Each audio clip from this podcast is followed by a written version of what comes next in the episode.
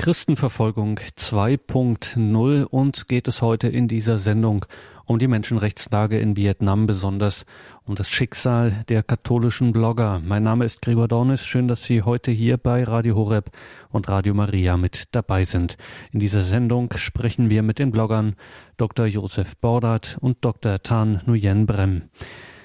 Selten erreichen uns aus Vietnam Nachrichten schon gar nicht in Sachen Religions- und Meinungsfreiheit. Dabei ist die Lage mehr als angespannt. Wer sich mal die Mühe macht, auf eigene Faust zu recherchieren, der stößt da auf äußerst beunruhigende Meldungen. In Deutschland macht Dr. Tan Nguyen Brem seit Jahren im Netz auf die Lage in seinem Heimatland aufmerksam. Mit ihm sprechen wir gleich in dieser Sendung. Zuvor hat Dr. Josef Bordat das Wort. Der Blogger und Philosoph, der auch als Autor des Buches Gewissen, ein katholischer Standpunkt, für Aufmerksamkeit sorgte. Er, Josef Bordat, engagiert sich seit kurzem auch für seine verfolgten Bloggerkollegen in Vietnam. Ich habe ihn in der Berliner Pfarrgemeinde St. Konrad besucht. Christenverfolgung 2.0, katholische Blogger in Vietnam, unser Thema heute und wir sind zu Gast bei Dr. Josef Bordert in Berlin. Grüß Gott, Dr. Bordert. Grüß Gott, Herr Dornis. Ja, Sie haben sich zu diesem Thema intensiv engagiert und uns dazu ein paar Gedanken mitgebracht. Wir freuen uns darauf, Ihnen zuhören zu dürfen. Ja, Christenverfolgung in Vietnam. Zunächst äh, muss man sagen, dass die derzeitige Christenverfolgung ein weltweites Phänomen ist, vor allem in der islamischen Welt, also dort, wo der Islam die Religion der Mehrheit ist, also in Nordafrika, auf der arabischen Halbinsel, im Nahen und Mittleren Osten, auch in Indonesien und auch in der Türkei, überall dort haben es Christen schwer. Wir hören ja gerade in den letzten Tagen und Wochen immer wieder Nachrichten aus Syrien, jetzt aus dem Irak, das sind Situationen, in denen es Christen eben sehr schwer haben. Vietnam ist nun eines der Länder, die nicht vom Islam dominiert sind, in denen es aber trotzdem Christenverfolgung gibt und in denen die Christenverfolgung auch besonders schlimm ist. Nicht ganz so schlimm wie Nordkorea, äh, wo die Verfolgung nicht nur die Verfolgung von Christen, sondern von Andersdenkenden insgesamt seit Jahren am schlimmsten ist, aber doch zunehmend und besorgniserregend, vor allem weil es die gesamte Menschenrechtslage im Land betrifft. Vietnam ist vor allem eines der Länder, in denen die Christenverfolgung zunimmt. Im Moment stehen sie auf Platz 18 im Open Doors Weltverfolgungsindex. Das ist ein Index, der jedes Jahr neu ähm, aufgestellt wird, eine Liste mit den 50 Ländern, in denen die Christenverfolgung besonders dramatisch ist. Und sie sind dort drei Plätze aufgestiegen, von Platz 21 im Jahr 2013 eben jetzt auf Platz 18 und in der Tat, die Menschenrechtssituation ist besorgniserregend. Gewissens-, Glaubens- und Religionsfreiheit, aber auch Meinungs- und Pressefreiheit existieren de facto nicht. Besonders pikant an der Sache ist, dass Vietnam Ende 2013 in den UN-Menschenrechtsrat aufgenommen wurde. In ein Gremium also, das gerade die Einhaltung der Menschenrechte weltweit kontrollieren soll. Also da wurde gewissermaßen der Bock zum Gärtner gemacht. Und unter der prekären Lage in Vietnam leiden besonders die katholischen Blogger, die dem Regime gleich doppelt verdächtig sind. Zum einen als Christen und zum anderen eben als Journalisten. Und darum soll es ja nun gehen. Vietnam, drei katholische Blogger in Haft. Vietnam, neue Verhaftungswelle. Erst Kritik, dann Entlassung, Alltag in Vietnam. Vietnam, wo Religion Privatsache ist. Studenten in Vietnam verurteilt. Das sind einige der Überschriften, unter denen ich seit gut einem Jahr in meinem Weblog Jobo 72 über die katastrophale Menschenrechtslage in Vietnam berichten muss. Auf die prekäre Menschenrechtslage in Vietnam wurde ich aufgrund eines Prozesses gegen 14 katholische Blogger am Anfang des Jahres 2013 aufmerksam. Als katholischer Blogger muss ich auch in Deutschland einiges an Gegenwind ertragen. Doch äh, für meine Beiträge 10, 15 Jahre hinter Gittern zu verschwinden, das ist hierzulande undenkbar. Anders in Vietnam. Dort reichen einige kritische Bemerkungen aus, um inhaftiert zu werden. Eine Frage beschäftigte mich in der Situation. Wie kann ich meinen fernen Kolleginnen und Kollegen helfen, deren Schicksal mir doch sehr nahe ging? Einerseits berichten, informieren, Partei ergreifen. Das war mir aber nicht genug. So entstand Anfang 2013 eine Petition, in der ich von den Vertretern meines Landes, also Deutschlands, diplomatische Maßnahmen zur Verbesserung der Menschenrechtssituation in Vietnam einforderte. Sie wurde über 2500 Mal unterzeichnet. Mittlerweile habe ich die Petition an die Gremien weitergeleitet, an den Petitionsausschuss des Deutschen Bundestages und an die menschenrechtspolitischen Sprecherinnen bzw. Sprecher der Fraktionen. Sie wurde dort geprüft und soll zusammen mit ähnlichen Petitionen in den Umgang der Bundesregierung und der deutschen Behörden mit Vietnam eingehen, um die Menschenrechtssituation in diesem Land zu verbessern. Warum, so könnte man jetzt fragen, sind Menschenrechte eigentlich so wichtig?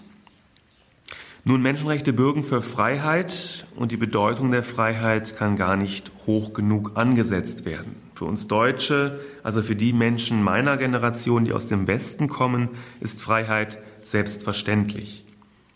Dass es nicht selbstverständlich ist, das können uns schon unsere Landsleute aus dem Osten sagen, die erst nach vielen Jahrzehnten Diktatur in den Genuss der Freiheit kamen.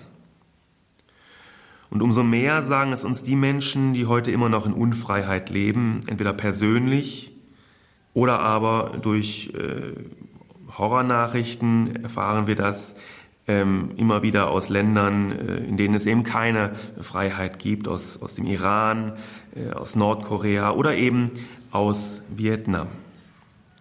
Noch einmal, warum ist Freiheit, warum sind entsprechende Freiheitsrechte wichtig? Sie sind wichtig, weil sie zum einen das Wesen des Menschen berücksichtigen. Wir sind nun mal nicht alle gleich, wir können nicht alle über den gleichen Kamm geschert werden. Wir brauchen persönliche, individuelle Freiheit zur Lebensgestaltung. Zum anderen ist Freiheit wichtig, weil sie die Gesellschaft politisch und wirtschaftlich voranbringt, durch Teilhabe der geeigneten Personen an den Entscheidungen und nicht etwa äh, aufgrund äh, also Auswahl der Personen aufgrund des richtigen Parteibuchs oder der richtigen Ideologie.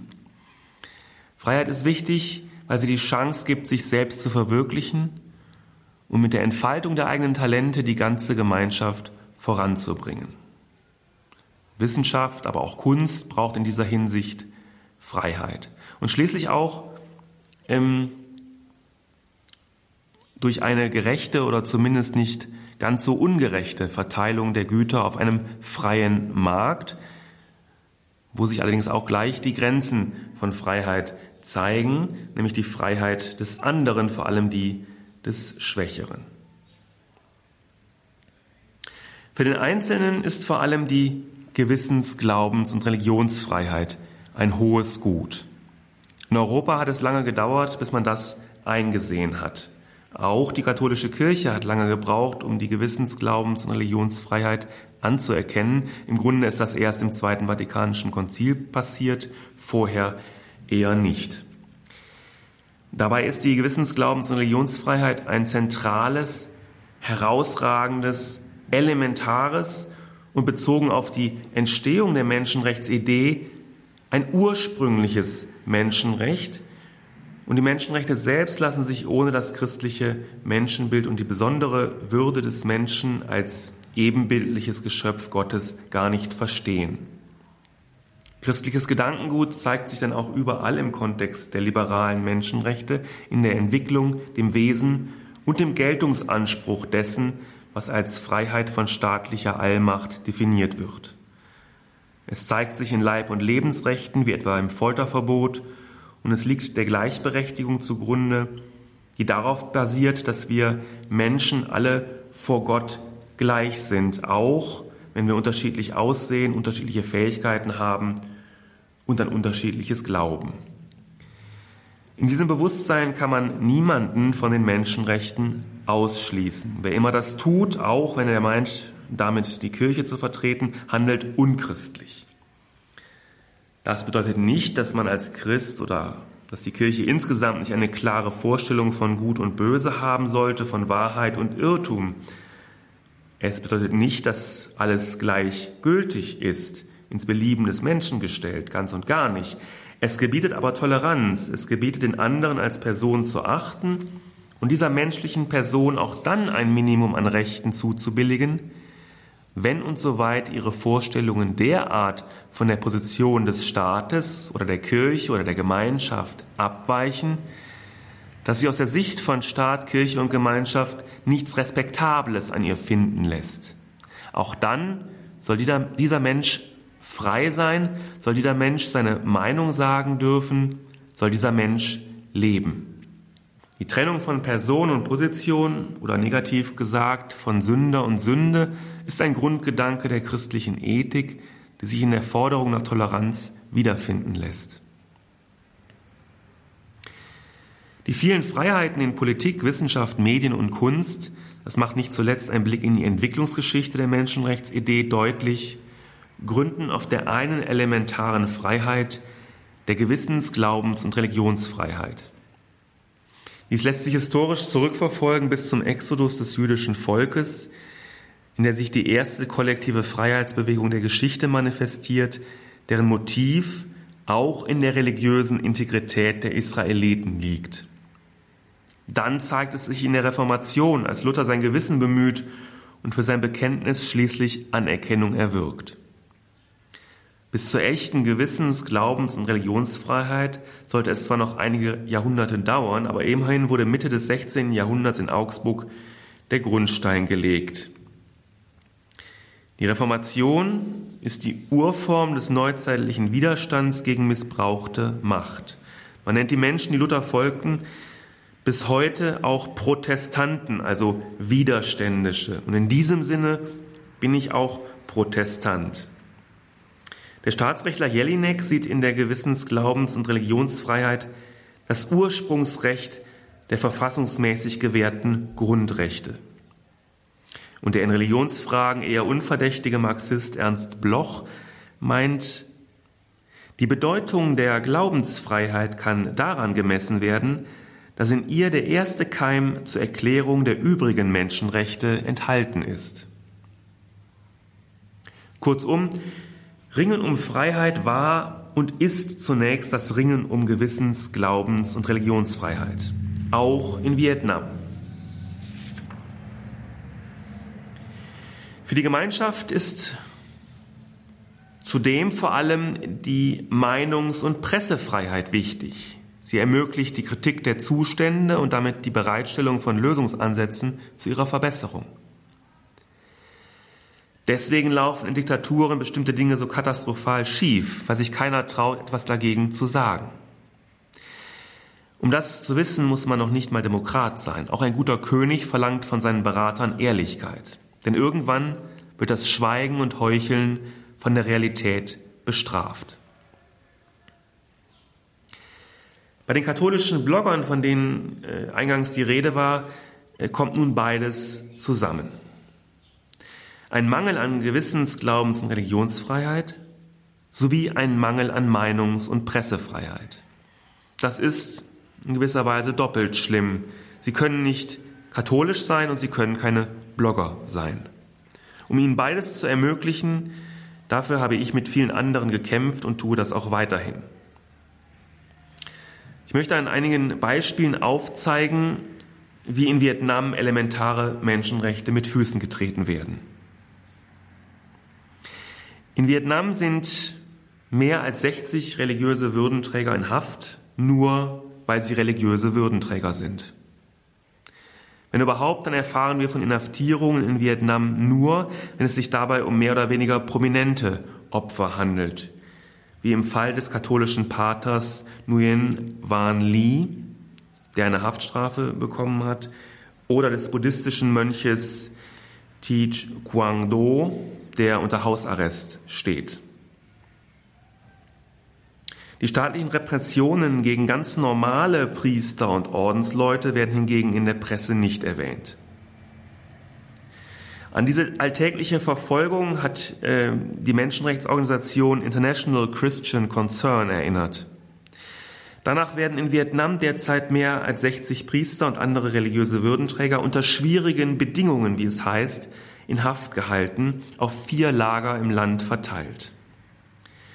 Ein aus Vietnam stammender Theologe, der in Rom ein Priesterkolleg leitet, bezeichnete Radio Vatikan zufolge den International Christian Concern Bericht als vollkommen glaubwürdig. Es gebe weiterhin klare Einschränkungen der Meinungs- und Gewissensfreiheit in Vietnam. Eine Schlüsselrolle spielt dabei eine Anfang 2013 in Kraft getretene Verordnung zur Umsetzung des Religionsgesetzes, die nach Einschätzung von Open Doors eine Einrichtung, die sich um verfolgte Christen kümmert und den eingangs schon erwähnten Weltverfolgungsindex herausgibt, die Kontrolle der Kirche zunehmend verschärft. Zwar wird in Vietnam die Religionsfreiheit auf dem Papier gewährleistet, doch unter sehr strengen Bedingungen, die dieses Urmenschenrecht substanziell aushöhlen. Die Verordnung zur Religion zeigt, dass es den Behörden in Vietnam im Grunde darum geht, jede gemeinschaftliche Religionsausübung unmöglich zu machen. Entscheidend ist dabei der in der neuen Norm erwähnte Tatbestand des Freiheitsmissbrauchs, der bereits vorliegt, wenn in Religionsgemeinschaften eine vom Verständnis der vietnamesischen Behörden abweichende Spiritualität gelehrt wird, wenn etwa, wie im Christentum, die Anbetung des dreieinigen Gottes an die Stelle der Ahnen- und Heldenverehrung tritt. Dann, so die Sicht der Behörden, werde nicht nur die Pflege der guten Gebräuche vernachlässigt, sondern dann sei auch die nationale Einheit in Gefahr. Und mit diesem Pfund schlagen die Behörden regelmäßig Alarm. Es kommt vermehrt zu Festnahmen und Inhaftierungen. Die Auflagen für die Kirche sind absurd. Die Gemeinden müssen im Oktober eine vollständige Liste aller für das kommende Jahr geplanten Aktivitäten vorlegen. Nachträgliche Änderungen sind nicht erlaubt. Das gilt auch für Taufen und Hochzeiten. Sogar Beerdigungen müssen ein Jahr im Voraus terminiert werden. Wenn es nicht so traurig werde, könnte man wohl lachen. Traurig ist es allerdings, denn auf der Basis dieser Verordnung herrscht Behördenwillkür und die Repression gegen die Kirche nimmt täglich zu. Wenn nun Priester und katholische Blogger einmal in Haft sind, hört die Repression nicht auf. Ähnlich wie in Korea sind Christen nicht nur Staatsfeinde Nummer eins, sondern auch Häftlinge der untersten Kategorie. Die Schikanen gegen sie und ihre Angehörigen gehen weiter. Es reicht den Behörden in Vietnam offenbar nicht, Menschen, die eine abweichende Meinung haben und diese auch äußern, ins Gefängnis zu werfen. Sie versuchen auch, jeden Kontakt zu den Angehörigen zu unterbinden.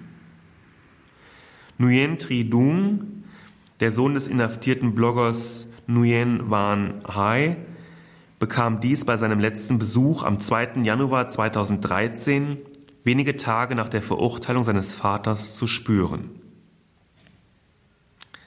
Er schrieb,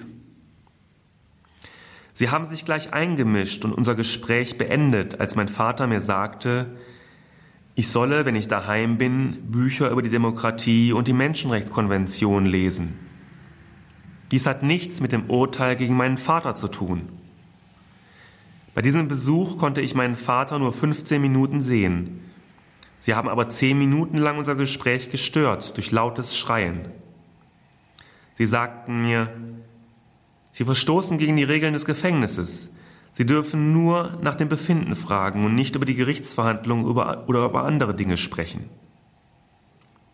Mein Vater und ich sind sehr empört. Ja, und nicht nur er und sein Vater, sondern auch ich und viele andere Menschen, Vietnamesen und Deutsche, die von hier aus Deutschland aus und aus den USA heraus versuchen, die katastrophale Menschenrechtslage in Vietnam öffentlich zu machen.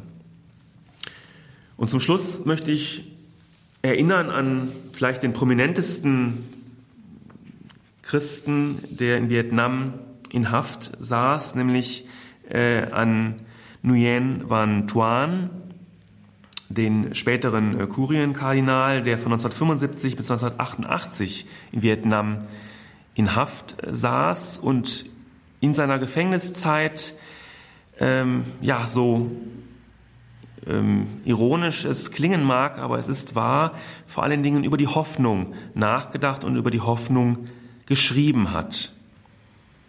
Gebete der Hoffnung hat er im Gefängnis verfasst und äh, Papst Benedikt XVI. hat in seiner Enzyklika Spe Salvi von 2007, also Enzyklika auf Deutsch in der Hoffnung gerettet, äh, an äh, ihn erinnert. Und ich zitiere mal aus der Enzyklika Spe Salvi von Benedikt XVI.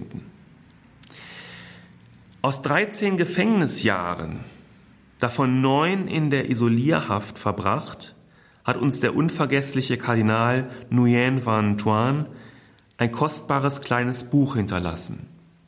Gebete der Hoffnung. 13 Jahre in Haft, in einer Situation scheinbar totaler Hoffnungslosigkeit, ist ihm das Zuhören Gottes, das Reden können mit ihm zu einer wachsenden Kraft der Hoffnung geworden. Kardinal Nguyen Van Thuan hat in seinem Exerzitienbuch erzählt, wie es lange Momente der Gebetsunfähigkeit in seinem Leben gab und wie er sich an den Gebetsworten der Kirche festgehalten hat. Am Vater Unser, am Ave Maria, an den Gebeten der Liturgie. Soweit Benedikt XVI. und auch Papst Franziskus hat äh, am 6. Juli 2013 ähm, den Kardinal als Zeugen der Hoffnung erwähnt. Also das zum Schluss als kleines Hoffnungszeichen auch für die Situation jetzt und für alle Gefangenen in Vietnam.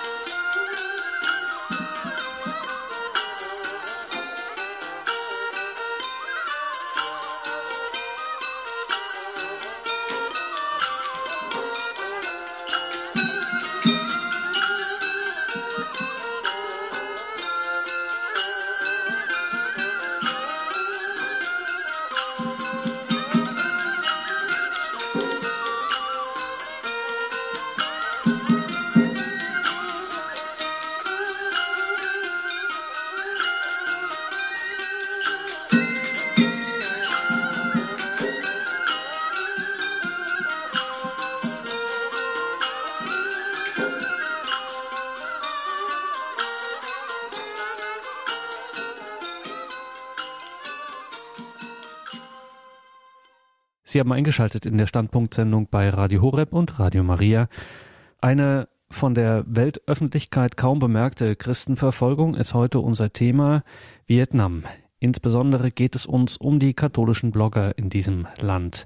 Dr. Tan Nguyen Brem lebt im bayerischen Manching und bemüht sich seit Jahren um eine verstärkte Öffentlichkeit für die Menschenrechtslage in seinem Heimatland. Unter anderem betreibt er die Website mrvn.org und den Blog infanrix.blogspot.de. Ich habe dieser Tage Dr. Nguyen Brem angerufen und mit ihm gesprochen. Dr. Bremm, danke, dass wir Ihnen ein paar Fragen stellen dürfen, dass Sie uns ein wenig die Situation schildern und lebendig werden lassen. Zunächst einmal Grüß Gott, Dr. Bremm. Ja, gut, darum vielen Dank für Ihr Interesse an einem Gespräch mit mir. Dr. Bremm, zu Ihrer Person. Sie sind promovierter Chemiker. Ja. Sie sind seit 1967 in Deutschland. Sie sind zum Studium gekommen und wie es die politische Situation in Ihrem Heimatland wollte, kehrten Sie dann nicht mehr zurück. Jetzt erleben wir immer wieder Meldungen in der Presse. Sie sind nicht sehr laut, aber wer aufmerksame Augen hat, der liest sie. Zwei regierungskritische Blogger festgenommen haben wir da jüngst im Monat Juni gelesen. Was ist da los? Warum werden diese Blogger verhaftet? So der eine Herr hat ein Forum, ein Blog gegründet. Das heißt im Vietnamischen Basam, auf Deutsch übersetzt heißt Balava. Also nur so. Und er hat aber auch da drin hin und wieder auf die Korruptionsfälle in der Regierung äh, und der Polizei erwähnt und er hat auch sehr leise kritisiert.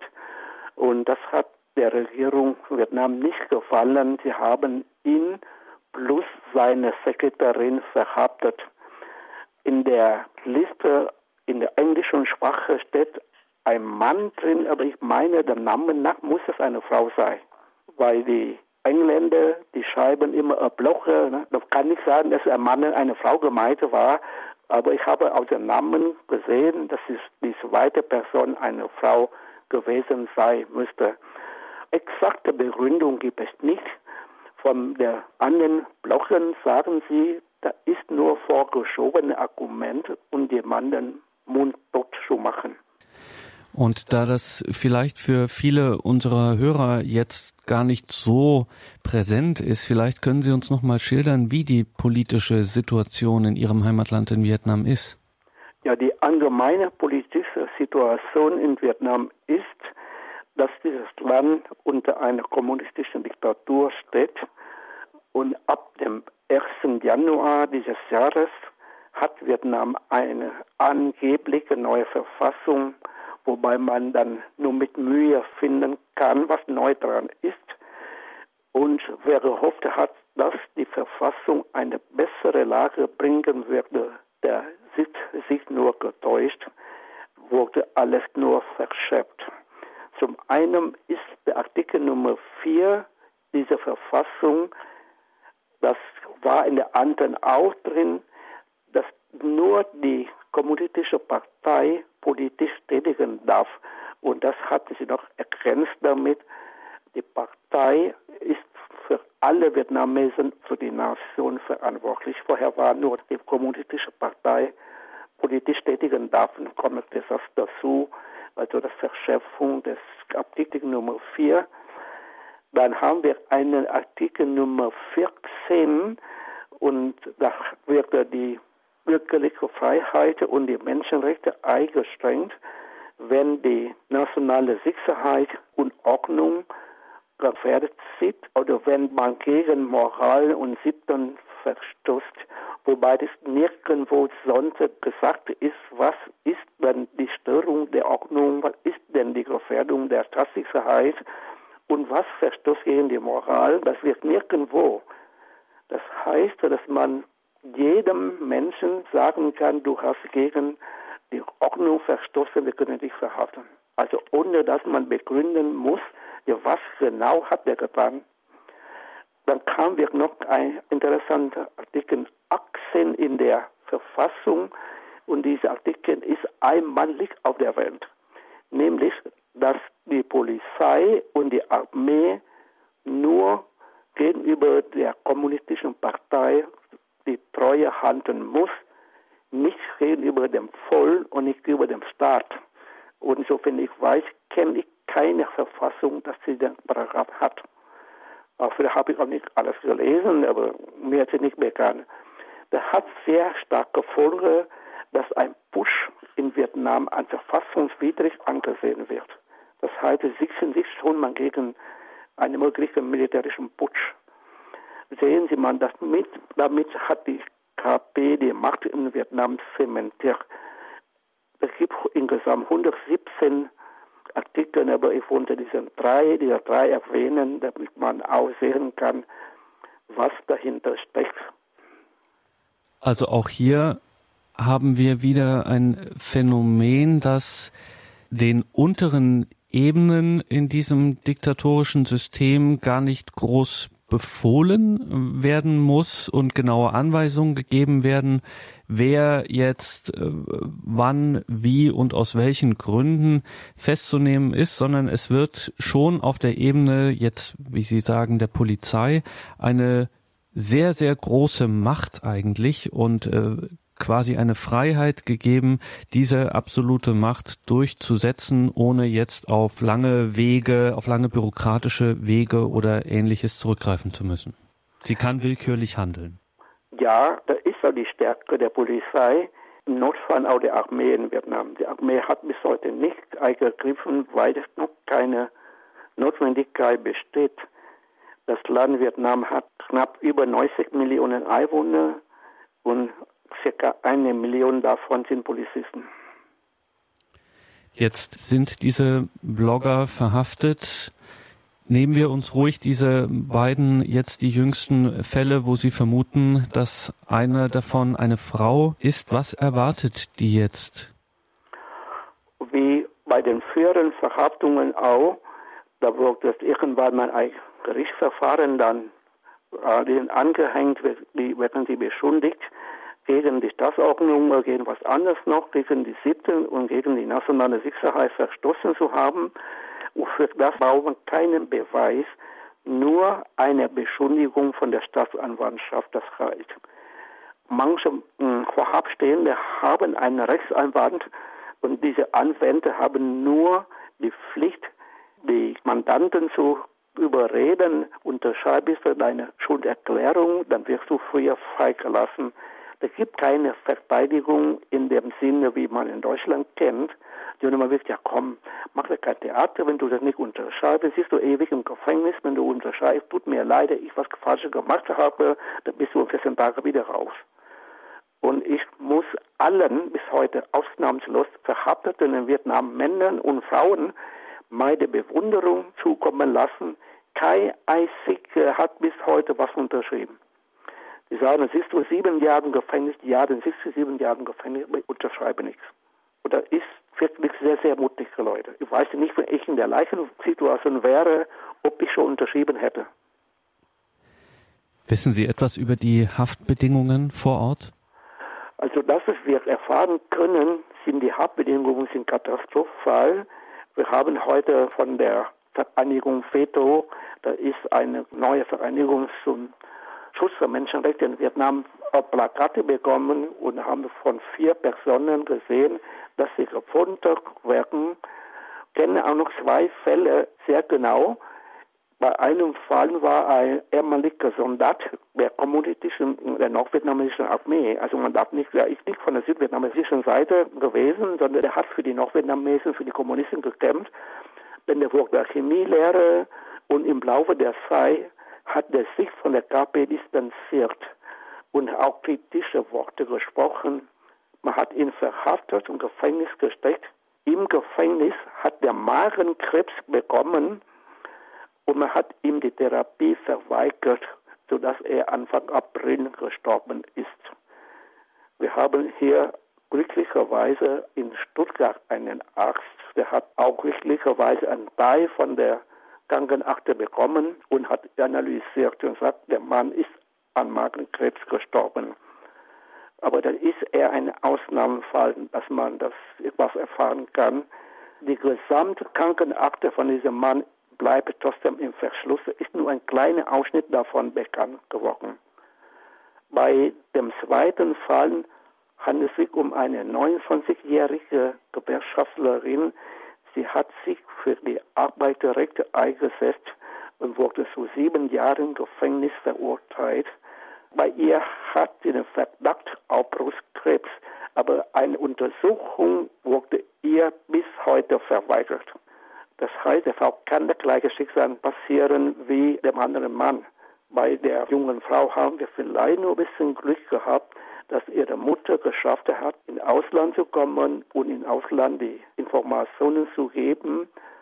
Und sie hat erzählt, dass ihre Tochter in einem Gericht 1700 Kilometer weg von ihrem Wohnort entfernt zu sieben Jahren Strafe verurteilt. Bei dem Prozess war weder Rechtsanwender noch Zeugen noch irgendwas zugelassen, sondern Geheimprozess und die Familie erfuhr zwei Tage später von dem Urteil. Sie hatte nicht einmal eine Chance gehabt, hinzugehen und dem Prozess beizuwohnen. Und die junge Frau ist 1700 Kilometer weg von der Heimat entfernt. Die Mutter von der Frau hat vielleicht ein bisschen Glück, dass sie einen Amerikaner kennt und der hat sie dann in die USA eingeladen. Da war sie in der Reise in die USA bei amerikanischen Senat, hat den Fall vorgesprochen und in Deutschland war sie in München und in Berlin, hat auch mit Politikern gesprochen. In Berlin hat sie mit den Mitgliedern des Menschenrechtsausschusses von dem Deutschen Bundestag und hat sie mit dem Menschenrechtsbeauftragten der Bundesregierung gesprochen. Unter anderem war der Herr Dr. Philipp Lengsfeld, der Sohn von der ehemaligen Bürgerrechtlerin der DDR, Frau Vera Lengsfeld, dabei. Ich fand den Mann wirklich hohen Respekt. Er sich so genau kennt wie fast jede Vietnamese. Also der weiß ziemlich alles über den Fall. Und die Frau Sabine Betzing-Lichtenteller, sie war letzte großen Koalition Drogenbeauftragte der Bundesregierung. Sie hat die Patenschaft für die junge Frau übernommen. Sie war wegen Mutterschutz nicht in Berlin in der Besprechung, aber sie hat das gesagt, dass sie die Patenschaft übernommen hat und sie wird der Frau nach Möglichkeiten helfen. Ihre Reise in Europa wurden von uns, von den Auslandvietnamesen, zum größten Teil finanziert und ein Teil vielleicht noch von einigen Stiftungen. Und dann ist sie nach Australien geflogen auf Einladung von Amnesty International in Australien. Und die haben auch in Australien sieben Abgeordneten des Parlaments der Bundesstaat Victoria hat in einem Brief an den Ministerpräsidenten von Vietnam ihn aufgefordert, die Frau unverzüglich freizulassen. Bis heute leider ohne Erfolg. Wissen Sie etwas über Zahlen, also wie viel Blogger, über die wir jetzt in dieser Sendung äh, sprechen, wo wir über die Situation, sowohl die Menschenrechte im Allgemeinen, aber natürlich speziell über die Blogger in Vietnam. Dr. Brem, wissen Sie da etwas über konkrete Zahlen, wie viele derzeit inhaftiert sind? Ja, aber wir haben eine Zahl, die von knapp über 500 sagt. Vor ein paar Jahren war das 400, das ist 500 geworden. Als letzte Mal die Frau Bundeskanzlerin in Vietnam war, haben wir ihr auch die Liste gegeben und die hat auch an die Regierung Vietnam weitergegeben, wobei man der Kanzlerin Merkel Respekt gesandt hat. Sie hat direkt gesprochen, hat den Briefumschlag direkt vor laufender Kamera übergeben und hat gesagt, bitte, also der Ministerpräsident von Vietnam gesagt, bitte sorgen Sie dafür, dass diese Menschen freigelassen werden. Und das finde ich sehr mutig von ihr, aber bitte nicht ein parteipolitisch zu interpretieren. Dr. Brem, jetzt reden wir von dem Wir. Wir haben überreicht. Sie sind ähm, sehr aktiv. Sie sind selber auch ein Blogger. Vielleicht können Sie etwas zu Ihrer Arbeit sagen und mit welchen Organisationen Sie zusammenarbeiten und was Sie da auch für Projekte haben. Also wir haben, wobei ich denn, was wir von mir sprechen, es gibt zwei Organisationen, die sich auf das Thema Menschenrechte in Vietnam konzentrieren. Der eine Verein heißt Verein zur Wahrung der Menschenrechte in Vietnam und diese Homepage von der Verein, die habe ich sämtlich äh, gestandet und ihnen weitergegeben. Gibt einen Verein in Stuttgart, der ich eigentlich auch angehöre, aber die Aktivität machen die anderen. Ähm, die heißt Vietnam 21.de und sie berichten auch über die Lage in Vietnam Wobei im Gegensatz zu den Menschenrechtsverein berichten auch über soziale Lage, über was anderes, Konflikt mit China und also das nicht direkt mit Menschenrechten zu tun hat. Es gibt noch weitere Organisationen, zum Beispiel das Vietnamzentrum in Hannover oder auch die Verein Danke Deutschland in Berlin. Das, was ich vielleicht bemängeln kann, ist, dass diese Organisationen noch nicht in einem Dachverband zusammengeschlossen sind, das wäre wünschenswert, aber ich kann es da nicht die an, nicht die 37 Vereine dazu zwingen, zusammenzuschließen. Sie haben auch weitere Initiativen oder konkrete Initiativen gestartet und eben fiel der Name Philipp Lengsfeld. Äh, da war auch seine Mutter Vera Lengsfeld durchaus äh, positiv. Sie hat dort auch eine ihrer, ihrer Initiativen unterstützt. Was war das? Ja, das war von, ja bestimmt schon sechs Monate her, war 32, wie sagt man, Gelehrten oder äh, Intellektuellen in Deutschland haben in eine Petition unterschrieben, den man an den Ministerpräsidenten in Vietnam abgegeben hat, mit der Bitte um die Freilassung des Rechtsanwalts Le Quoc ähm, freizulassen. Und die Frau Lengsfeld, genau wie der Dr. Heine Reisler, der hat auch unterschrieben. Und die anderen sind ja alle Professoren und äh, was Jura, Rechtsanwälte und so weiter. Aber zwei Personen, die sehr bekannt sind, das war die Frau Lengsfeld und eben der Herr Dr. Heine Reisler. Und bis heute haben wir auch keinen Erfolg. Und dieser Prozess war auch ein Schauprozess. Da habe ich auch in unserer Homepage die Bilder dazu bekommen. Die hat mal mir von Vietnam geschickt und ich habe da hineingestellt, dass die Katholiken, die Buddhisten und was alles sind, haben Solidarität gezeigt, aber der hat leider auch keinen Erfolg gehabt. Die Frau Lengsfeld hat mir im April versprochen, am Ball zu bleiben. Und sie hat auch motiviert, dass ihr Sohn die Gewerkschaftlerin äh, empfangen hat. mrvn.org ist die ja. Adresse dieser Homepage, liebe Hörerinnen und Hörer. Natürlich finden Sie das im Infofeld zur Sendung auf horeb.org auf unserer Homepage. Natürlich werden wir das da alles verlinken und einstellen, dass Sie da hinschauen können. Herr Dr. Bremm, wenn wir schon bei diesem Thema jetzt auch sind mit dem Schauprozess. Eben haben wir die erschütternde Geschichte dieser jungen Frau, dieser 29-Jährigen gehört, die 1700 Kilometer entfernt, ohne dass die Angehörigen davon wussten, diesen, ja, diese Gerichtsverhandlung hatte.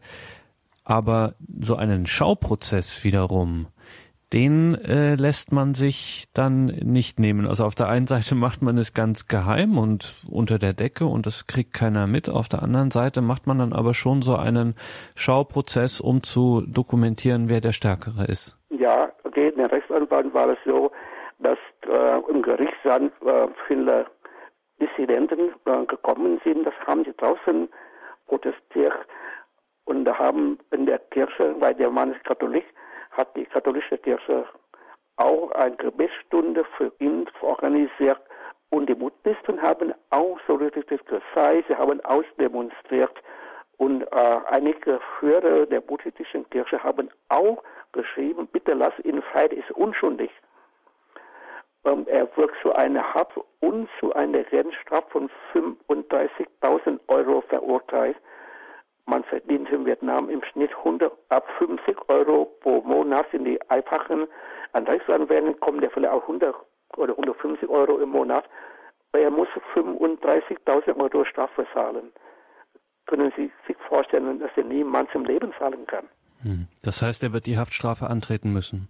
Ja, und äh, danach, weil er nichts getan hat, vielleicht noch Haftverlängerung bekommen. Mhm. Aber im Moment geht er erst für sechs Jahre im Gefängnis. Unglaublich, Sie haben es gerade gesagt, der Mann ist Katholik, Sie selber, Dr. Bremm, sind auch katholischer Christ. Können Sie etwas zur Situation der Kirche äh, in Ihrem Land sagen, wie es da aussieht? Ja, wobei, weil ich selbst sage, betrifft nicht nur die katholische Kirche, sondern betrifft allen anderen Glaubensgemeinschaften. Die Regierung versucht das zu unterdrücken, da ein bekannter Pfarrer, Bischof Franz Xaver Nguyen der demnächst vom Papst selig gesprochen werden soll, der saß 13 Jahre im Gefängnis dafür, dass der nur für die Glaubensfreiheit gekämpft hat, sonst nichts. Er hat nichts zum Sturz der Regierung aufgerufen, der hat nichts zu gewalttätigen Demonstrationen aufgerufen, der hat nur gesagt, bitte lass unseren Glauben leben die buddhistische Kirche hat auch das gleiche Problem. dass mehrere Führer auch Haft sitzen, die wirklich nicht böse getan haben, an sagen, wir wollen nur die Glaubensfreiheit. Und bei den kleinen Kirchen in Vietnam auch, also alles gleich. Es gibt keine Bevorzugung, keine Benachteiligung. Und jetzt macht diese Regierung anders. Sie gründen von den katholischen Kirchen und von den buddhistischen Kirchen eine Staatskirche. Die heißt in beiden Fällen die Kirche der patriotischen Katholiken und die Kirche der patriotischen Buddhisten und versuchen damit die Gläubigen von beiden Kirchen in diese staatsgelenkten Kirchen zu überreden, also Methoden, die eigentlich schon nicht unbekannt sind. Genau, die wir auch aus anderen Regionen der Welt kennen. Dr. Brem, vielleicht können wir Sie fragen. Sie sind ja auch ein Blogger und Sie betreiben auch diese Homepage. Warum machen Sie das? Das kostet ja auch wirklich viel Zeit und das ist Arbeit und das geht ja auch nicht spurlos an Ihnen vorbei, wenn Sie sich dem immer diesen Meldungen, diesen Nachrichten ausliefern. Ähm, das macht ja auch etwas mit einem selbst. Sie könnten jetzt ja auch sagen, gut, ich bin jetzt eben hier im Exil quasi und ich, ähm, ich verdränge das alles ein bisschen. Nein, Sie stellen sich dieser Realität und versuchen Ihr Bestes. Warum machen Sie das? Ja, äh, ich weiß nicht, kann ich mal sagen, hört sich ein bisschen angeberisch an, aber gehören zu den Menschen, die ihre Augen nicht zumachen, wenn man die Not der anderen sieht. Also wenn ich sehe, jemand steht vor mir, der ist in Not, dann helfe ich nach meinen Möglichkeiten, nachdem ich was ich kann. Ich betreue so sei zum Beispiel, es hat mit der mit Menschenrechten nichts zu tun, eine vietnamesische Familie, die Eltern sind ärmlichen Gastarbeiter in der DDR, sind aber bei uns in Bayern hier und die sprechen kein Deutsch oder sehr wenig Deutsch. Und deren Sohn hatte eine Vorstufe von Leukämie. Und äh, ja, die, zum Glück war die Frau Katholik und der Pfarrer der Gemeinde St. Anton in Ingolstadt hat sich an mich gewendet und hat gesagt, ob ich helfen kann an Dolmetscher und ich habe keine Sekunde gezögert, sagen ja. Und ich betreue weiterhin diese Familie konkrete Hilfe.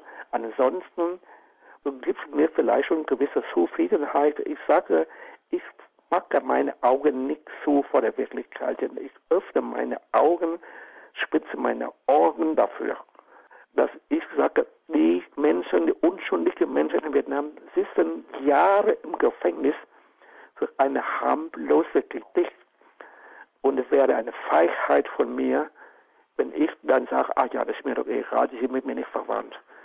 Man kann das so argumentieren, aber ich finde diese Argumentation unmoralisch, unchristlich, unter jeder Würde. Viele Leute sagen, ja, mach dir deinen Finger nicht richtig, ja, aber ich bin nicht der Typ dafür. Ich mag das nicht. Ich, ich, ich schweige nicht. Diese Menschen im Gefängnis, Sie haben mir davon erzählt, dass da auch besondere Dinge passieren. Zwei, von denen Sie mir berichtet haben, haben sich taufen lassen im Gefängnis. Äh, ja, äh, ich biografiere beziehungsweise drei im Gefängnis und eine nach der Freilassung. Also das, äh, die Kirche betreut sie auch und um, durfte sie auch mal besuchen. Und das äh, für sind Frauen, also kein Mann. Äh, und äh, sie haben dann nach einer gewissen Zeit zu dem Vater gesagt, sie können mich taufen, wenn sie wollen. Und haben die auch gemacht. Und die vierte Frau hat sich erst nach der Freilassung, die war drei Jahre im Gefängnis, auch taufen lassen, weil sie sagte, im Gefängnis, wenn sie geschlafen hat, ist der liebe Gott immer erschienen und zu ihr gesagt, du kommst frei. Mach dir keine Sorgen. Und daher hat sie sich dann taufen lassen. Sie hat auch schon geheiratet unter der katholischen Hochzeit und jetzt aber ist sie vor ein paar Monaten hat sie ein Baby bekommen und kann man verstehen, dass sie sich nicht engagieren kann mhm. im Moment. Unglaubliche Geschichten. Wir sprechen über die Situation der Blogger, der Verfolgten, der verhafteten äh, Blogger in Vietnam mit Dr. Tan Nguyen Brem. Dr. Brem, kommen wir nochmal auf Ihre Initiativen zu sprechen. Wenn Menschen sich jetzt, das jetzt hier uns hören und sich denken, ich möchte auch etwas tun, ich möchte mich hier engagieren, zunächst einmal aber auch informieren und dann vielleicht auch engagieren, wie geht das? Ich habe oder wir haben uns oder ich sage ich sage immer weil das nicht nur meine Meinung ist, sondern das ist immer von uns untereinander ausgetauscht worden. Also ich bin nicht allein in dieser Meinung da zwei Wege der Hilfe. So ein Weg ist direkte Hilfe für die Verhafteten, zum Beispiel finanzielle Hilfe, aber auch wenn man geht nach Vietnam, wenn jemand nach Vietnam geht, sie zu besuchen, zu betreuen, die Familie zu trösten, auch die Gefangenen zu trösten und ihnen zu zeigen, wir vergessen euch nicht. Die zweite Möglichkeit der Hilfe ist man erzeugt bei der Regierung in Deutschland, die Bundesregierung, einen politischen Druck, einen diplomatischen Druck, dass die Regierung in Deutschland nicht die Augen zumachen kann und sagen, ja, das ist in Vietnam 14.000 Kilometer weg. Wir können nichts tun, wenn die Regierung sagt, nein, wir helfen euch. Und die Botschaft wird zum Beispiel vorbestellen im Außenministerium, zum Beispiel hier eine Protestnote direkt an der Botschaft in Berlin, oder die Regierung Finnland hat beschlossen, den Botschafter aus Vietnam zurückzuberufen und den Sitz vakant zu lassen, solange die politischen Gefangenen nicht freigelassen sind. Das heißt, Finnland ist in Vietnam nur im Moment und seit über einem Jahr nur durch einen Geschäftsträger vertreten, der Botschafter zu Hause. Und die wollen nicht wieder besetzen, solange das nicht politisch Druck nicht schwierigere Problem ist, man kann auf die Wirtschaft kaum Einfluss nehmen. Die politische Situation in Vietnam zu ändern oder für politische Gefangenen zu kämpfen, leider. Und es gibt ausnahmslos, es gibt keine Ausnahme, bis uns heute bekannt sind. Die machen nur das Geschäft, ohne zu denken, was die Menschen zu leiden haben. Ein zentrales. Wort, um auf Kardinal Vantuan zurückzukommen, hieß Hoffnung. Ähm, es war eine, wie es bei ihm hieß, Botschaft der Freude aus dem Gefängnis. Und wir haben, wenn ich auch an die Erfahrung dieser Frau, die sich dann hat taufen lassen, dass ihr im dunkelsten Gefängnis, wo eigentlich alles aussichtslos scheint, wo man völlig ausgeliefert ist, wo nichts mehr möglich ist, dann dieser Anruf Gottes kommt und diese Hoffnung aufkeimt. An Sie die persönliche Frage, Dr. Brem, haben Sie denn eine Hoffnung, dass sich die Situation bessert? Also ich sage, man muss von zwei Sachen äh, sprechen. Zu einem ist die persönliche Überzeugung. Da sage ich ja, immer mit dem Gedanken, die Hoffnung stirbt zuletzt. Eine Einschätzung der Realität sehe ich schon ein bisschen schwach. Aber ich sage, solange nur an Spuren einer Hoffnung noch besteht, muss man sich daran festklammern. Und wer hat in Deutschland vor 1989 gedacht, dass die Mauer zusammenbrechen würde? Und plötzlich ist die Mauer weg. Also man sollte nie sagen, wir haben keine Hoffnung. Man soll sagen, sobald man hoffen kann und darf, muss man die Hoffnung am Leben erhalten. Wir reden hier über das Phänomen ja auch der Internetpresse, Dr. Brem, etwas, was ja in den vergangenen Jahren äh, massiv angestiegen ist und gerade das Bloggen als eine neue Form des der Öffentlichkeitsarbeit, des, des sich in die Öffentlichkeit bringens, hat da ja ganz stark zugenommen und das kommunistische Regime in Vietnam scheint äh, doch sehr intensiv erkannt zu haben, was das für eine Gefahr darstellt, wie unter anderem auch Studien von Reporter ohne Grenzen zeigen. Ja, also es gibt zwei Organisationen, die sich sehr stark engagieren für die Unterdrückten in Vietnam. Das ist der erwähnte Reporter ohne Grenzen, die Organisation Reporter ohne Grenzen. Und die zweite Organisation ist die Organisation Human Rights Watch also äh, was der Menschenrechtswakter oder wie man das nennt auf Deutsch. Und die äh, HWR oder auf Englisch HWR ist auch sehr stark engagiert zu dem Thema Vietnam. Amnesty International auf der USA und in Australien auch sehr stark, in Deutschland ein bisschen schwach, aber sie engagieren auch, also ein bisschen weniger. Und ich habe immer gehofft, dass sie mehr tun, aber sie sagen, die hätten 136 Länder zu betreuen und können nicht alles machen. Aber ganz weglassen macht Amnesty Deutschland auch nicht.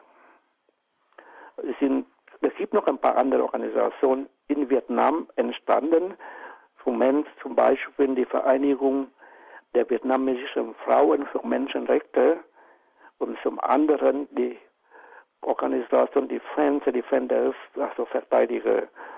Und das sind zwei Moment ziemlich einflussreiche Organisationen. Die Regierung in Vietnam hat natürlich nicht übersehen, dass eine Gefahr für sie entsteht. Und sie haben jetzt 900 Leute ausgebildet, um diese Seite zu hacken.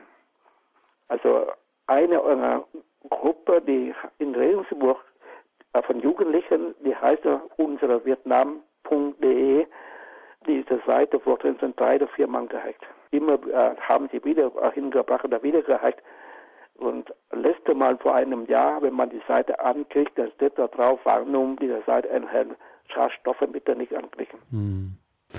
Ja, Sie haben mir gesagt im Gespräch, äh, Vietnam zählt zu den fünf internetfeindlichsten äh, Ländern dieser Erde, wie Reporter ohne Grenzen berichtet. Ja, der Iran, Syrien, China, Bahrain und Vietnam. Menschenrechte für Vietnam, ich sag's nochmal, mrvn.org, die Seite von Dr. Brem für Menschenrechte für Vietnam, dieser Organisation zur Wahrung der Menschenrechte in Vietnam von Vietnamesen im Ausland e.V., so heißt das mrvn.org. Den Link gibt's auch im Infofeld zu dieser Sendung und natürlich auch einen Link zum Blog von Ihnen äh, selbst. Und zwar hat der den Namen infanrix.blogspot.de. Infanrix, da steckt doch bestimmt was dahinter, Dr. Brem. Ja, das eine ein Impfstoff von der Firma, wo ich gearbeitet habe, der Kinderimpfstoff Infant, Infantkrebskinder und Rix heißen die Impfstoffe von dieser Firma und ich habe vor Ewigkeit diesen Namen, ähm, einen Markennamen für mich, also nicht einen Markennamen, einen registrierten Namen für mich äh, reserviert und benutze es auch.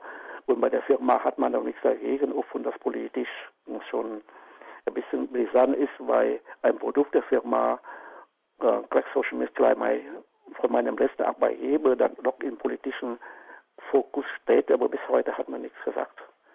Und ich mache das auch, ich mache ja eine E-Mail-Adresse auch in Infanrix äh, heißt, weil es gibt noch ein paar andere Seiten und ich glaube, die auch wichtige Seite, die ich erwähnte, heißt vietnam21.de.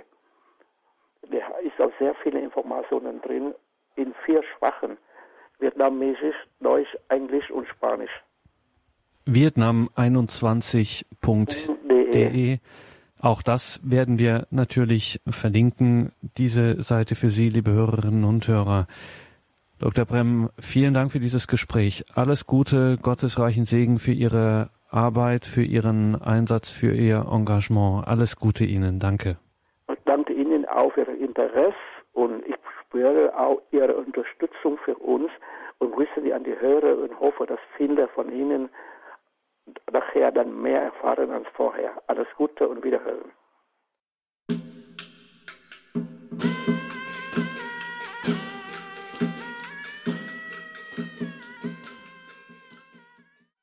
Sie haben in der Standpunktsendung eingeschaltet. Es geht um Christenverfolgung 2.0 katholische Blogger in Vietnam. Eingangs hörten wir bereits den Berliner Philosophen Dr. Josef Bordert, Betreiber des Blogs Jobo 72.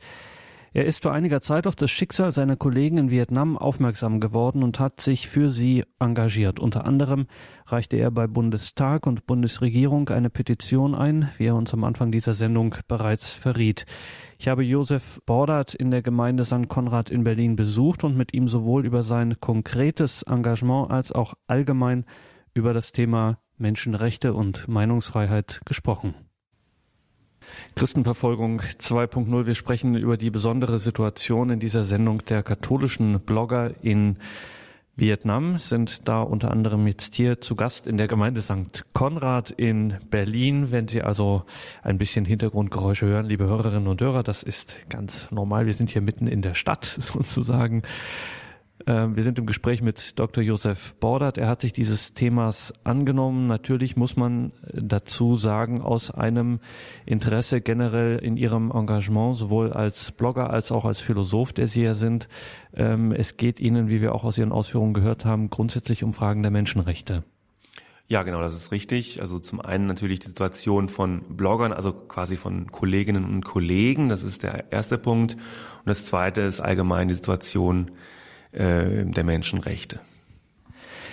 Dieses Phänomen der äh, Blogger scheint ja oder des Bloggens überhaupt scheint ja gerade in diesen Fragen der Menschenrechte, wenn sie eben bedroht sind in bestimmten Regionen der Welt, ähm, eine besondere Gefahr darzustellen für diktatorische Verhältnisse, sagen wir es mal so platt und allgemein, weil im Grunde hier eine Öffentlichkeit hergestellt werden kann, die nicht den Umweg über Zeitungen braucht, über Fernsehen, andere Medien, Radio, sondern hier kann man direkt ins Internet einsteigen und irgendwie scheint es auch nicht zu gelingen, trotz aller Versuche, Internetsperren etc., das ganz zu unterbinden.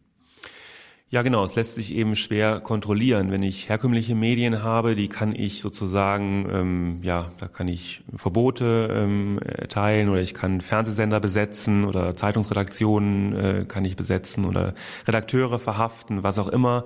Da kann ich gegen vorgehen als Diktator. Ähm, Bloggen, das ist halt eine Sache für jeden. Es ist unglaublich leicht, sich einen Blog einzurichten. Also wenn ich das geschafft habe, dann wird das jeder andere auch schaffen. Innerhalb von fünf Minuten hat man so einen Blog eingerichtet und kann also starten. Äh, und damit äh, wird die Sache für das diktatorische Regime äh, unübersichtlich, denn an jeder Ecke, zu jeder Zeit können neue Blogs entstehen und können eben für die Menschenrechte, für die Situation im Lande ähm, Aufmerksamkeit weltweit an sich ziehen. Und das ist ein weiteres ähm, Problem sozusagen, diese ähm, Globalität der Nachrichten. Und ja, es wird eben einerseits ist es eine Riesenchance, für ähm, die Bevölkerung, für das äh, Volk, sich zu äußern. Andererseits ist es ein Risiko, eine Gefahr für einen Diktator, der eben Information, das ist ja ein ganz wichtiges Gut, eben äh, ja, monopolisieren will, nämlich bei sich selbst. Und daraus entsteht eben eine Spannung, die Diktatoren im 21. Jahrhundert äh, sehr äh, ja, herausfordert. Wir haben von Ihnen von Ihrer Petition gehört, die Sie 2013 gestartet haben. 2500 Unterschriften haben Sie gesammelt. Sie haben diese Petition eingereicht. Vielleicht können Sie das nochmal konkretisieren, wo das war und wie eventuell auch der Ist-Stand jetzt ist? Ja, also ich hatte ähm, eben Anfang des Jahres 2013 von den Fällen, äh, von den Vorfällen in Vietnam gehört, dass eben äh, Kolleginnen und Kollegen unter Druck geraten sind, dass sie verhaftet wurden, zum Teil zu sehr langen Haftstrafen.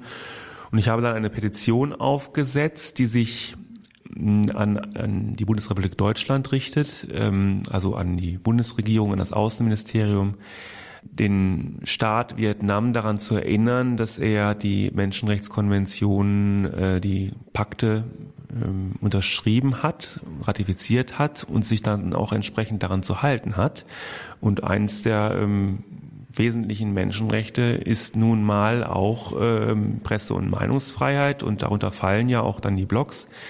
Insofern hat Vietnam sozusagen gegen eine internationale Vereinbarung verstoßen, äh, die das Land selbst mittragen will.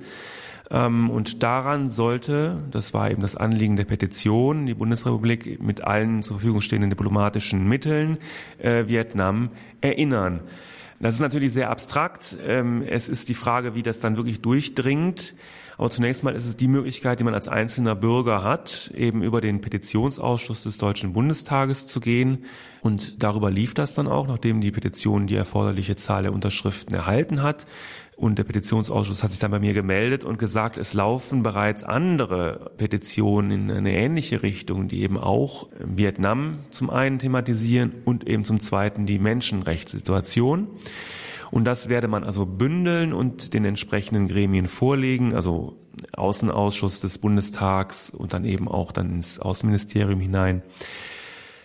Ähm, zudem habe ich auch mit dem Menschenrechtsbeauftragten der Bundesregierung Kontakt gehabt. Dann gab es ja die Wahlen im, im Herbst, im September 2013 und eine relativ schwierige und langwierige Regierungsbildung, die das ganze zweite Halbjahr 2013 im Grunde genommen umfasste, sodass dann äh, nicht mehr so viel passiert ist. Aber Anfang 2014 habe ich dann nochmal Post bekommen, dass nun die Sache ähm, läuft, dass also sozusagen sich die Bundesregierung dahinter stellt, inhaltlich das auch stützt und auch sich bemüht und bereits jetzt im Moment auch schon bemüht, die Menschenrechtssituation in Vietnam äh, zu verbessern.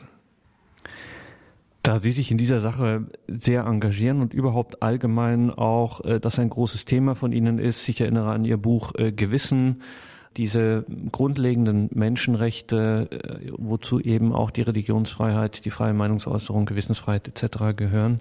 Jetzt reichen Sie so eine Petition ein und äh, fordern ein politisches Engagement. Nun stellt sich die Frage, sie ist ein bisschen zynisch, aber um das äh, Problem irgendwie aufzuschlüsseln, was hat denn überhaupt der Rest der Welt äh, für ein Interesse? Nehmen wir so ein isoliertes Land wie Nordkorea, mit dem wir also auch jetzt keine, wo wir keine wirtschaftlichen Interessen haben oder sonst irgendetwas, wo es vielleicht strategisches Interesse äh, gibt also für eine militärische Sicherheit in der Region oder so, aber das ist dann auch schon alles. Was hat denn der Rest der Welt für ein fundamentales Interesse auf diese Einhaltung der Menschenrechte zu pochen, also auf die, ihnen zu sagen, ihr habt diese Konvention unterschrieben und jetzt haltet ihr euch auch dran. Könnte uns doch eigentlich auch egal sein. Naja, also ähm, Menschenrechte haben ja den Anspruch, ähm, universal zu sein, also allgemein zu gelten für alle Menschen. Und in dem Moment, wo ich diesen Geltungsanspruch hinterfrage, insofern als ich eben sage, na ja, wir haben die Menschenrechte bei uns und das ist, reicht uns, schwäche ich die Position der Menschenrechte auch bei uns. Also ich muss sozusagen für Menschenrechte weltweit kämpfen, wenn ich überhaupt Wert lege auf Menschenrechte was Sie am Anfang sagten, die wirtschaftlichen Beziehungen, das ist natürlich eine schwierige Angelegenheit. Wir erleben das ja bei China in besonderer Weise als Wirtschaftsmacht. Aber auch äh, mit Vietnam ist es wohl so, dass es viele deutsche Firmen gibt, die in Kontakt stehen und die dort sozusagen investieren. Vietnam ist eine Boomregion, Südostasien insgesamt, aber vor allen Dingen auch in den letzten Jahren Vietnam, ähm, so dass es eben dann auch Konflikte gibt zwischen einerseits Wirtschaftsinteressen und andererseits den Mahnern für äh, die Menschenrechte. Menschenrechte. Ich denke, man sollte auf keinen Fall Wirtschaftsinteressen über die Menschenrechte stellen. Man sollte sogar im Gegenteil Entwicklungszusammenarbeit an das Vorhandensein von elementaren Freiheitsrechten äh, koppeln, dass man also da auch noch einen Druck ausübt auf Länder, nicht nur, es geht jetzt nicht nur um Vietnam, es geht auch um die arabische Welt äh, vor allem, dass man da auch einen, einen Druck ausübt, denn nach wie vor sind viele Länder auf wirtschaftliche Zusammenarbeit angewiesen. Wir ja letztlich umgekehrt auch. Das ist immer ein Geben und Nehmen. Ist ja auch gut so. Aber ähm, Menschenrechte, gerade elementare Freiheitsrechte, gehören immer wieder auf die äh, Agenda. Auch wirtschaftliche Beziehungen basieren auf Freiheit. Die nutzt man ja als Unternehmer sehr gerne. Aber dahinter steht eben auch die Freiheit des Einzelnen, sich dann vielleicht auch gegen eine Investition auszusprechen, auch öffentlich auszusprechen. Also Engagement für Menschenrechte muss immer ein weltweites Engagement sein, sonst ist es äh, unglaubwürdig. Katholische Blogger in Vietnam. Wir sprechen mit dem Blogger und Philosophen Dr. Josef Bordert über die Situation und auch etwas grundlegend. Wir müssen jetzt auch mal den Philosophen Josef Bordert fragen. Das klassische Argument von Regimen ist ja äh, immer ein, ein angenommenes oder postuliertes Gemeinwohl, dem sich gewisse für uns übliche Freiheiten eben äh, zu unterwerfen haben. Das ist dann halt nicht üblich. Also wenn wir zum Beispiel an die jüngere deutsche Vergangenheit denken, es gab eben äh, den Slogan Alles zum Wohl des Volkes und mein Arbeitsplatz ist mein Kampfplatz für den Frieden und diese ganzen Sachen. Und da kann man eben nicht, äh, sozusagen, wenn man da bestimmte Grenzen überschreitet, dann wird man zum Reaktionär oder Konterrevolutionär. Das ist ja immer das Argument. Und ähm, dann wird mit dem Finger auf unsere westliche Welt gezeigt und gesagt, guckt mal, ihr habt doch auch Einschränkungen. Also ihr macht das doch auch, äh, Beschränkungen der Freiheit. Wo ist denn hier die Grenze? Also wo setzt die nicht mehr zu hinterfragende Geltung der fundamentalen Menschenrechte ein? Also wo ist das klare und unwiderlegbare Argument, dass eben dieses äh, große und tolle angenommene Gemeinwohl eben diese Freiheiten nicht einschränken kann und darf? Unter gar keinen Umständen und mit welchem angenommenen Superziel am Ende der Zeit noch immer? Ja, natürlich eine große Frage. Also zunächst mal ist es so, dass es eins der äh, spannendsten Themen überhaupt der äh, politischen Philosophie ist, das Verhältnis von Individuum und Gemeinschaft. Äh, da gibt es unterschiedliche Lösungsansätze. Wir im Westen haben uns nach einer langen äh, Geschichte für das Primat des Individuums entschieden. Das hat durchaus auch Wurzeln in der christlichen Philosophie, gründet letztlich im Begriff der Menschenwürde. Und das ist auch ein Begriff, den ich als zentral ansehen würde für die Verhältnisbestimmung und für den Geltungscharakter von Menschenrechten. Sicherlich ist es so, dass Freiheiten eingeschränkt werden müssen. Absolute Freiheit kann es gar nicht geben. Das wäre wär auch nicht gut. Es gibt ja auch schon objektive Einschränkungen der menschlichen Freiheit aber auch es muss auch äh, staatlicherseits Einschränkungen äh, geben, um eben das äh, Gemeinwohl zu fördern. Allerdings darf das nicht niemals zu Lasten der Würde des Menschen gehen. Das ist also ein Grundsatz, den wir eigentlich im Westen äh, übergreifend äh, formuliert haben. Und somit wäre immer zu schauen, wenn Freiheiten eingeschränkt werden, wer ist betroffen, ist es wirklich das geringstmögliche Mittel, um bestimmte Missstände abzustellen? Und wie kann ich dem Einzelnen, der betroffen ist von einer Freiheitseinschränkung, doch noch entgegenkommen? Ich denke zum Beispiel an, an Eigentum. Eigentum ist ein, ein Menschenrecht, dass man Eigentum haben kann, dass man damit äh, machen kann, erstmal, was man denkt, was man will. Andererseits gibt es eben die Verpflichtung äh, des Eigentums für das Gemeinwohl und damit gibt es eben auch die Möglichkeit zur Enteignung.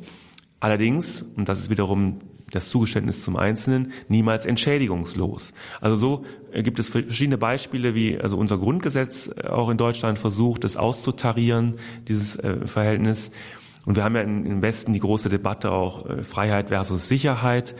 Auch da hat es ja die, die Frage gegeben, wie, wie muss man unter Umständen Freiheiten einschränken, um in, in Zeiten des Terrorismus eben die Sicherheit zu wahren. Aber auch da ist man doch eher ähm, auf den Nenner gekommen, dass es äh, nicht darum gehen kann, jetzt die Freiheit generell einzuschränken, sondern dass Sicherheit auch über Freiheit entstehen kann. Ähm, hört sich paradox an, kann aber durchaus äh, erfolgreich sein. Also Freiheiten dürfen niemals aufgegeben werden, weil man eben Gemeinwohl zu einem Selbstzweck erklärt hat. Es ist immer so, dass man die Freiheit des Einzelnen und die Würde des, des Einzelnen eben zu beachten hat. Das ist sozusagen ein Konsens im, im Westen. In anderen Teilen der Welt sieht es anders aus. Da gibt es stark kollektivistische Denkweisen.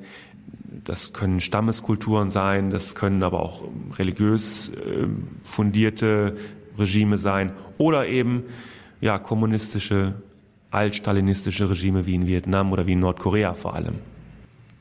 Dann scheint es aber in dem, was für uns ja, wie Sie auch in Ihrem äh, Statement sagten, völlig selbstverständlich ist, diese Freiheit, dass ähm, die, also man die nicht einfach so verordnen kann und dann ist sie da, sondern das ist eigentlich auch gerade für einen Staat oder für eine Wertegemeinschaft, wie wir es auch gerne nennen, äh, eine Aufgabe, die sich eigentlich Tag für Tag bewähren muss und wie Sie sagen, eben austariert werden muss.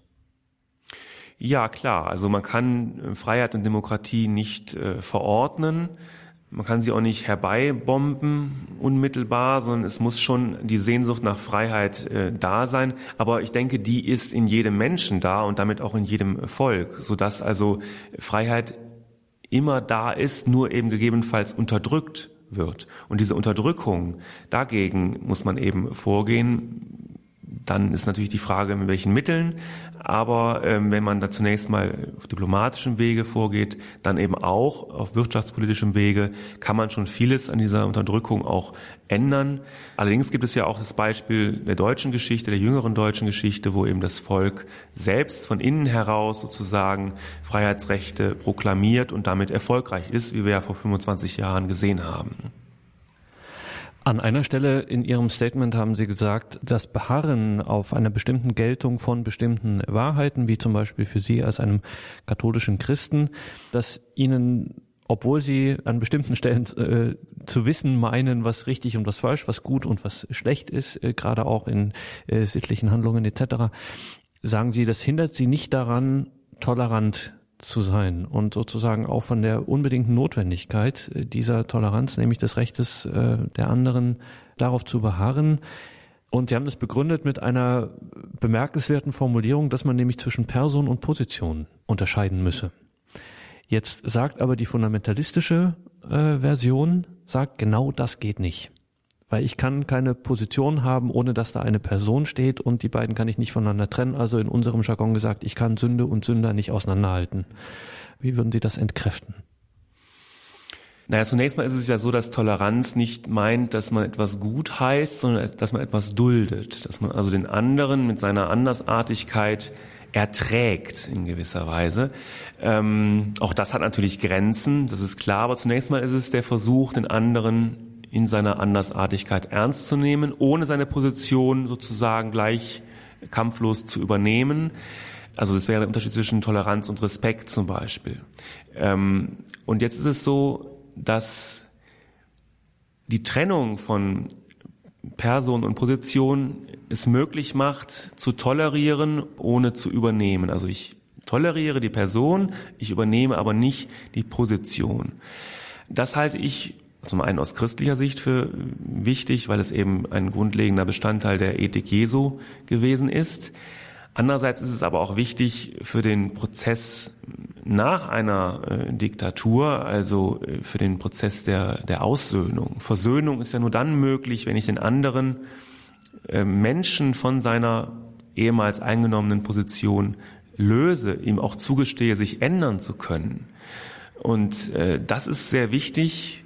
Das können wir, glaube ich, auch aus deutscher Sicht sagen, wenn wir die letzten Jahrzehnte anschauen, dass es sehr wichtig ist, neu auf Menschen zugehen zu können. Das kann ich eben nur dann, wenn ich die Position, die diese Person mal vertreten hat, dann mal vergesse und dann erstmal den Menschen sehe. Also auch wieder von der Freiheit ausgehe, äh, die auch darin besteht, dass diese Position nicht an ihm klebt, wenn er weitergeht, sondern dass er sie tatsächlich verlassen kann. Ganz genau. Wir sprechen hier über Vietnam, über die besondere Situation, insbesondere der Blogger dort. Und wir haben hier sehr bewegende Zeugnisse gehört von Menschen in Vietnam, die sich engagieren, die, die das Bloggen nutzen, um auf ihre Freiheitsrechte aufmerksam zu machen, um auf die politische Situation in ihrem Land hinzuweisen. Und wie immer in solchen Situationen, Dr. Bordert, ist es, stellt sich immer die Frage, ja, sollte man das wirklich machen? Also ist es wirklich gut, da öffentlich zu werden, sich öffentlich zu machen, äh, laut zu sagen, hier äh, ist etwas nicht in Ordnung? Dann gibt es die andere Position, die sagt, na ja, vielleicht machen wir das Ganze lieber im Stillen, äh, schweigen in die Öffentlichkeit hinaus, aber hier in unseren kleinen Verhältnissen dort vor Ort, wo wir sind, versuchen wir sozusagen die äh, e, Verhältnisse zu etablieren, mit denen man leben kann. Eine bisschen so eine klassische Dilemma-Position. Wie würden Sie da oder ja, raten nicht, aber wie würden Sie das äh, kommentieren? Ja, es ist in der Tat genau die Situation, vor der eben der Einzelne, aber eben auch eine Gemeinschaft, zum Beispiel auch die Kirche in einer Diktatur äh, steht. Wir haben ja immer die großen Debatten, äh, die Situation der Kirche in der Nazi-Zeit.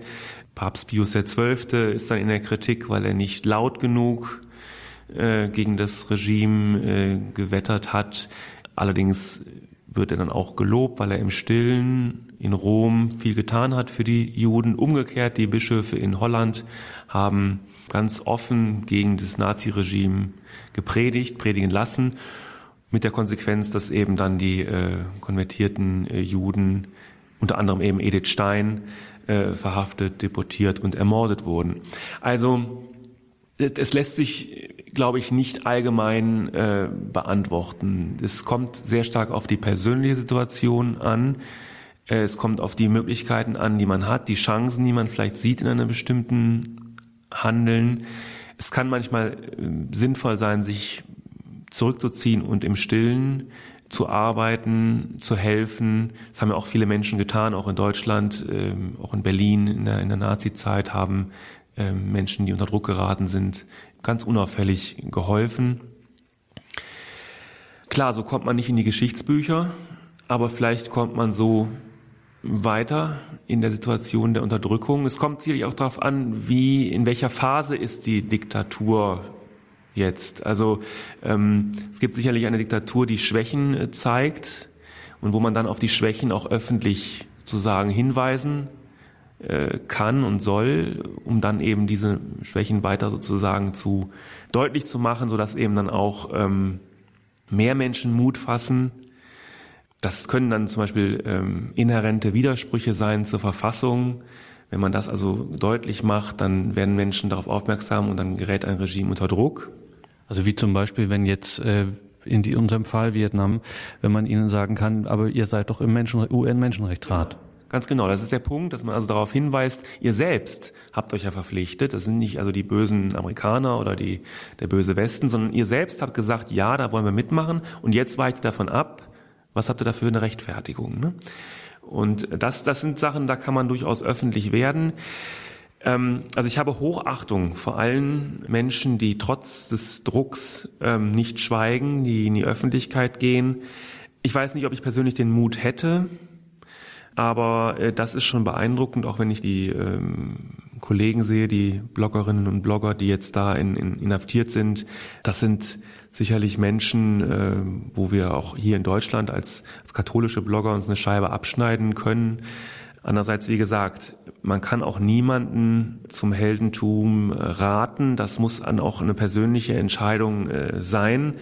Und ich kenne die Situation in Vietnam jetzt nicht äh, so gut, dass ich jetzt sagen kann, die Strategie ist erfolgreicher oder die andere. Es gibt für beides historische Beispiele. Es gibt ja dieses ähm, berühmte ähm, Lehrstück von Bertolt Brecht, Maßnahmen gegen die Gewalt, wo also ähm, ein Herrscher den, den Diener immer wieder fragt, wirst du mir dienen? Und er sagt nichts, er schweigt.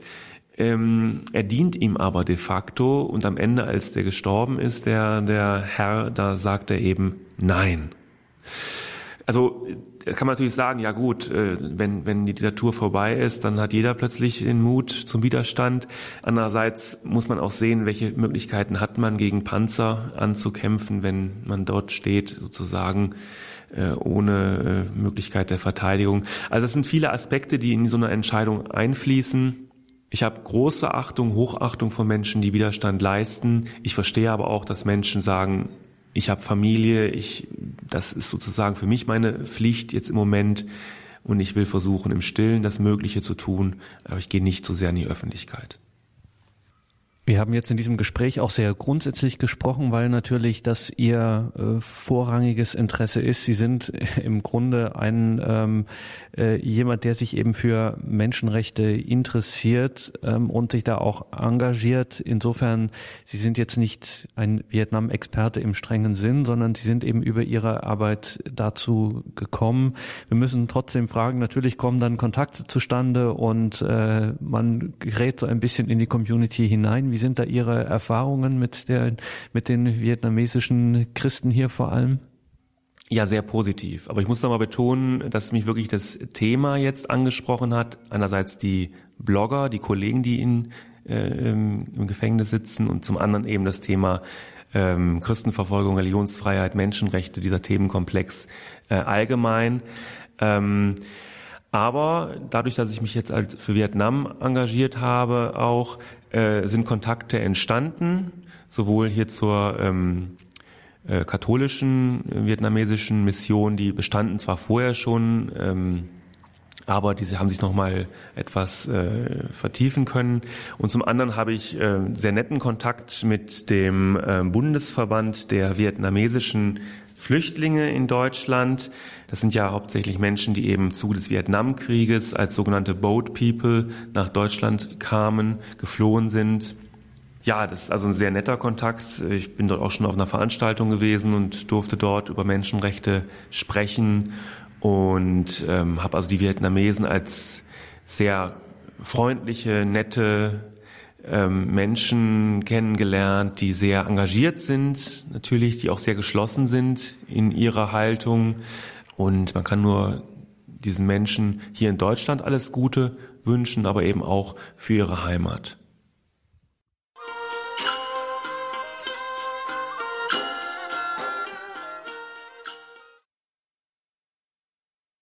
Das war die Standpunktsendung bei Radio Horeb und Radio Maria. Wir waren im Gespräch mit Josef Bordert vom Blog jobo72.wordpress.com und mit Tan Nguyen Brem vom Blog infanrix.blogspot.de. Thema heute die bedrängte Situation katholischer Blogger in Vietnam. Liebe Hörerinnen und Hörer, außer dem üblichen Hinweis auf unseren CD-Dienst und den Podcast von horeb.org muss ich dieses Mal lautstarker und nachdrücklicher als sonst auf das Infofeld zu dieser Sendung im Tagesprogramm verweisen. Schauen Sie dort hinein und folgen Sie den unzähligen Links, die dort für Sie bereitstehen erwarten wichtige Informationen und Hintergründe, von denen wir, wie wir es hier in dieser Sendung festgestellt haben, oft leider allzu wenig wissen. Also horeb.org, Tagesprogramm, Standpunktsendung und das viereckige Infofeld. Da finden Sie neben den Links zu den Blogs Jobo 72 und Infanrix weitere Links. Unter anderem auch zu den Büchern unserer heutigen Gäste. Zum einen Josef Bordatz Gewissen, ein katholischer Standpunkt und Tanoyen Brems Cordula, die Lotusblume, eine Liebesgeschichte in den Wirren des Vietnamkrieges. Hier folgt gleich die Komplett und danach Gott hört dein Gebet. Durch das weitere Programm begleitet sie dann Michael Wielert und noch zum Abschluss ein erfreuliches Update. Die 29-jährige Aktivistin, die Gefangene des Gewissens, wie sie auch genannt wird, Doti Minhan, von der hier in der Sendung die Rede war, ist frei. Für ihre Freilassung hatten sich ja mehrere Organisationen eingesetzt, Veto, Defend the Defenders, Amnesty International und so weiter. Und auch diese Namen sind hier in der Sendung gefallen. Die Bundestagsabgeordneten Philipp Missfelder von der CDU oder auch Sabine Betzing von der SPD. Doti Minhan ist also frei. Diese zunächst unsichere Nachricht hat vorgestern die Familie der Freigelassenen bestätigt. Liebe Hörerinnen und Hörer, danke fürs Dabeisein, danke für Ihr Interesse an dieser Sendung. Ich darf mich von Ihnen verabschieden und wünsche Ihnen einen gesegneten Abend und eine behütete Nacht. Machen Sie es gut, Ihr Gregor Dornis.